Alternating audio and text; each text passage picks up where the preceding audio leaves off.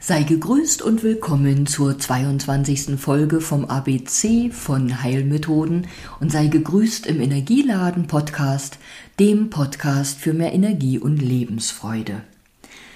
Heute bei dieser schönen Zahl 22 geht es wieder um den Buchstaben V, wie schon bei der 22. Folge von den Symptomen. Und vielleicht gelingt es mir heute wieder, mich etwas kürzer zu fassen. Was ist mir zum V an Heilmethoden in den Sinn gekommen? Also zum einen kam mir der Begriff verdeckte Aufstellung, eine Form der Aufstellung, die ich in meiner Praxis auch anbiete. Tatsächlich habe ich unter V auch Vorträge und Veranstaltungen notiert, ja, weil ein Vortrag oder eine Veranstaltung, aus denen kannst du auch etwas Heilsames mitnehmen. Speziell natürlich, wenn das vielleicht auch ein Vortrag oder eine Veranstaltung ist, wo es eben um Heilmöglichkeiten gibt, geht, so. Ähm, es kann aber auch sein, dass du einen, einem Vortrag lauscht, der gar nicht in erster Linie oder auf den ersten Blick etwas mit Heilung zu tun hat und du aber innerhalb dieses Vortrages oder in dieser Rede einen Satz hörst, eine Info mitbekommst, die bei dir so einen Aha-Effekt auslöst und eben auch etwas Heilsames für dich sein kann, eine heilsame Erkenntnis. Ja, und weil eben, weil ich auch Veranstaltungen notiert habe, ich fasse jetzt mal so unter Veranstaltungen auch Workshops, Kurse, ähm, so Aufenthalte drunter zusammen, die heilsam sein können, weil sie vielleicht für mehr Entspannung bei dir sorgen oder weil sie auch so ein komplexes Programm beinhalten, wo es um Bewegung, Entspannung, um Mentaltraining geht, vielleicht auch um Ernährung und so um noch mehr Dinge, die du in deinen Alltag einbauen kannst, einfließen lassen kannst, um eben zu mehr Energie, Wohlbefinden, Lebensfreude und Gesundheit zu gelangen. Und bei der Veranstaltung kam mir jetzt, während ich das erzählte, zum Beispiel auch mein Feensonntag oder das Feenwochenende in den Sinn. Also Feen steht da für Freihaben, Entspannen, Erholen bzw. Energie tanken und neu ordnen.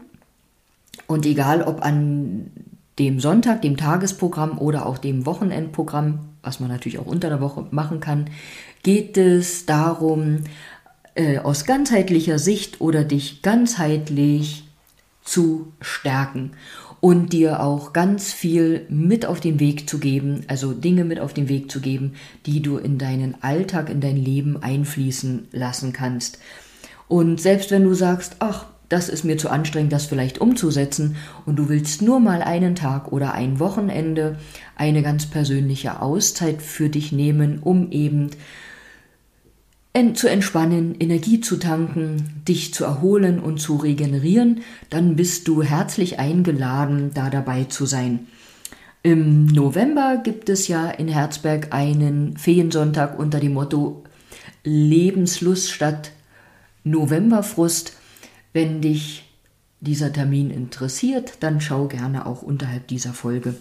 Ich notiere einen Link dazu oder mehr Infos dazu. Vollbäder habe ich hier noch zu stehen. Die beginnen auch mit V und gehören zu den Anwendungen, die es in der Physiotherapie oder eben ähm, in der Bädertherapie gibt. Dann habe ich auch noch notiert Vorbereitung auf OP. Da habe ich geschmunzelt in meiner früheren Lebensschule. Da habe ich ein, gern ein Zettelchen verteilt, wo so von mir Tipps und Empfehlungen standen, die du vorbereitend auf einen Eingriff bei den Zähnen anwenden kannst. Also egal, ob dir ein Zahn oder Weisheitszahn gezogen wird, wenn das in nächster Zeit ansteht oder bei jemandem, den du kennst, dann darfst du dich gern an mich wenden dann schicke ich dir gern meine Tipps zum Umsetzen. Und die sind nicht äh, aufregend, die betreffen oder sind manchmal schon nur auf der Fahrt zur OP umzusetzen. Ja, frag einfach, wenn du das wissen möchtest. Und Weiterhin zu Vorbereitungen auf OPs möchte ich als Therapeutin auch nochmal sagen, wenn du weißt, dass du zur Operation gehst, um ein künstliches Hüftgelenk zu bekommen oder ein künstliches Kniegelenk, oftmals ist das ja planbar, nur manchmal praktisch nach einem Unfall ganz akut. Also wenn das geplant ist, dann ist es auch da von Vorteil, sich eventuell auch schon krankengymnastisch darauf vorzubereiten oder auf die Übungen vorzubereiten, die nach der Operation mit dir gemacht werden. Also im Idealfall funktioniert auch so Physiotherapie, dass du schon vor dem Eingriff praktisch die Übungen übst, die du danach auch üben sollst. Jetzt könnte man sagen, naja, warum denn nicht danach?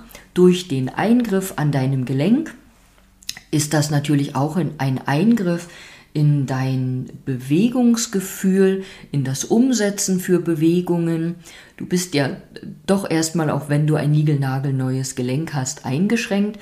Und wenn du vorher schon einige Male die Übungen äh, gemacht hast, also auf körperlicher Ebene und aber auch im Kopf weißt, ah, das soll ich jetzt tun oder darum geht es, ist das danach noch einfacher umsetzbar und hilft dir noch schneller zu regenerieren und in Heilung zu kommen.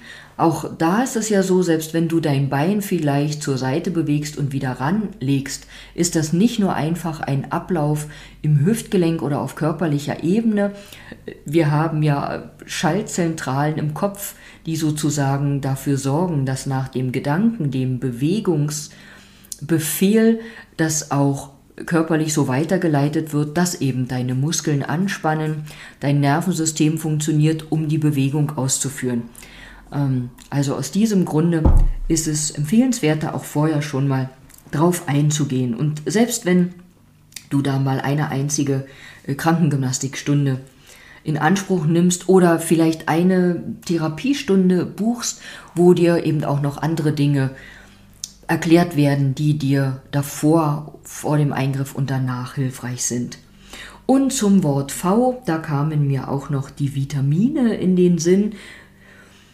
Ähm, Vitamine von A bis K, sage ich jetzt mal, die so, so wichtig sind für unseren Körper und an denen es aufgrund unserer Ernährung, auf unsere, Grund unseres Ernährungsverhaltens auch gar nicht so selten mangelt.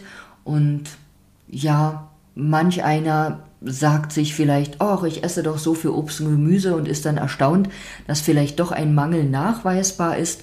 Also definitiv spielt ja auch immer eine große Rolle, wie wertvoll das Obst und Gemüse ist, ist was du isst. Das war auch wieder ein schönes Wortspiel. Ähm, ja, und wie wertvoll, da meine ich, wie hoch ist der Nährstoffgehalt, der Wert dieses Stück Obstes oder Gemüses. Das macht ja riesige Unterschiede. Also es gibt Obst und Gemüse, die sehr hochgezüchtet sind und nicht so wertvoll für unseren Körper, für unseren Nährstoff- und Energiehaushalt sind. Und es gibt aber eben auch wertvoll ähm, gewachsenes, gereiftes Obst und Gemüse. Da wollte ich einfach mal noch drauf oder daran erinnern. Ja, und ich war früher auch ein Mensch, der von Nahrungsergänzungsmitteln nicht so viel gehalten hat, sondern gesagt hat, wenn wir uns gut ernähren, bekommen wir das auch so hin. Ja, da habe ich inzwischen meine Meinung geändert und ich finde, das ist vollkommen in Ordnung, dass wir unsere Meinung ändern können. Ähm, ja, und manchmal ist es einfach auch von Vorteil, noch etwas zu schlucken, sag ich mal, also etwas zu schlucken, was uns gut tut.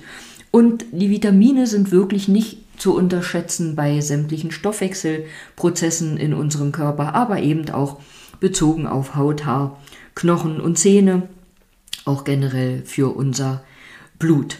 So, nun danke ich dir an dieser Stelle wieder fürs Zuhören und mache dann immer so ganz abrupt Schluss, um mich wirklich äh, daran zu halten, aufzuhören und nicht weiter zu plappern.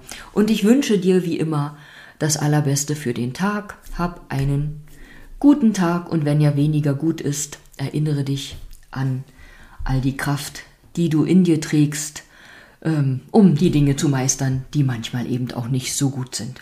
Ich sage bis bald, vielleicht bis morgen.